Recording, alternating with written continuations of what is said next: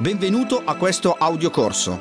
Sono Claudio Velotti, coach e trainer, ed è un piacere per me essere con te oggi. Forse dovrei darti il bentornato, visto che ormai sono tanti gli audiocorsi che abbiamo fatto e sicuramente ne hai ascoltato già altri.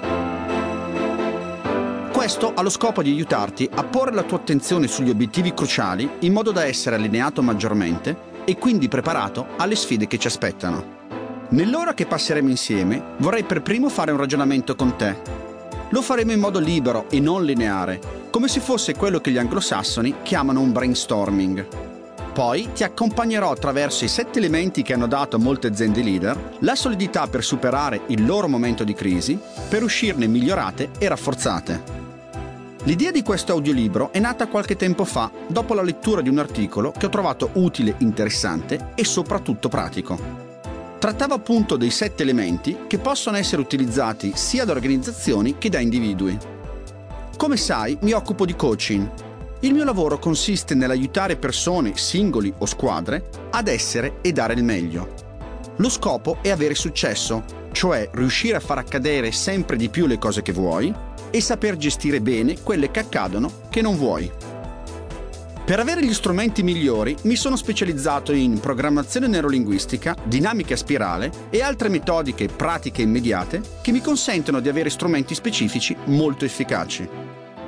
Il presupposto su cui queste metodiche si basano è semplice, modellare chi è straordinario. Straordinario significa oltre l'ordinario. L'azienda che ho fondato come moglie Nancy si chiama Extraordinary Abbiamo scelto questo nome perché pensiamo che tutti siamo straordinari e che tutti abbiamo potenzialità per andare oltre, ma che siano pochi ad usarle. Per essere al meglio, al massimo, abbiamo bisogno di strumenti, di esempi, di una guida.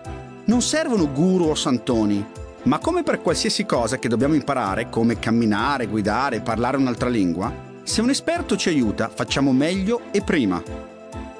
Io mi sono sempre affidato ai migliori, a chi ha fatto meglio di me Lavorando al loro fianco ho scoperto che loro facevano lo stesso, modellavano l'eccellenza, cioè trovavano le persone migliori in circolazione e le studiavano.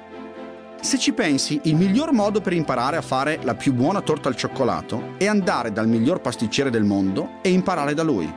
Io l'ho fatto.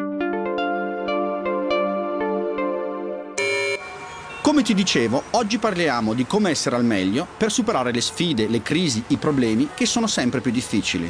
Il mondo corre e abbiamo sempre meno certezze. Sicuramente le poche sicurezze che abbiamo non vengono più dall'esterno. Nel mio libro intitolato La vita come tu la vuoi e negli altri audiocorsi ho riportato diverse informazioni e ricerche a riguardo. L'unica sicurezza è che le certezze di prima non valgono più. La crisi economica, finanziaria, di valore, di sistema sta mettendo tutto in discussione. Molte persone e aziende sono in difficoltà. Pochi sono rimasti solidi e ancora di meno sono diventati più forti. Si parla poco dei casi di eccellenza. Chi soffre e sta male fa più notizia, ma dovremmo guardare chi cresce per imparare qualcosa di utile. Adesso però iniziamo il cammino di oggi. Che cos'è la crisi? Se cerchi sul web, trovi che l'etimologia di crisi deriva senza dubbio dal verbo greco crino, che significa separare, cernere, in senso più lato discernere, giudicare, valutare. Nell'uso comune ha assunto un'accezione negativa, in quanto vuole significare un peggioramento di una situazione. Se invece riflettiamo sull'etimologia della parola crisi, possiamo coglierne anche una sfumatura positiva, in quanto un momento di crisi, cioè di riflessione, di valutazione, di discernimento, può trasformarsi nel presupposto necessario per un miglioramento, per una rinascita, per un rifiorire prossimo. Infatti, durante questa crisi finanziaria mondiale, che è anche di sistema e di valori, qualcuno sta rinascendo. È così. In un articolo recente ho letto della rinascita del gruppo alberghiero Four Seasons sono molto legato a questa compagnia perché ho avuto l'onore di lavorarci più di vent'anni fa, in quella che io chiamo la mia vita precedente.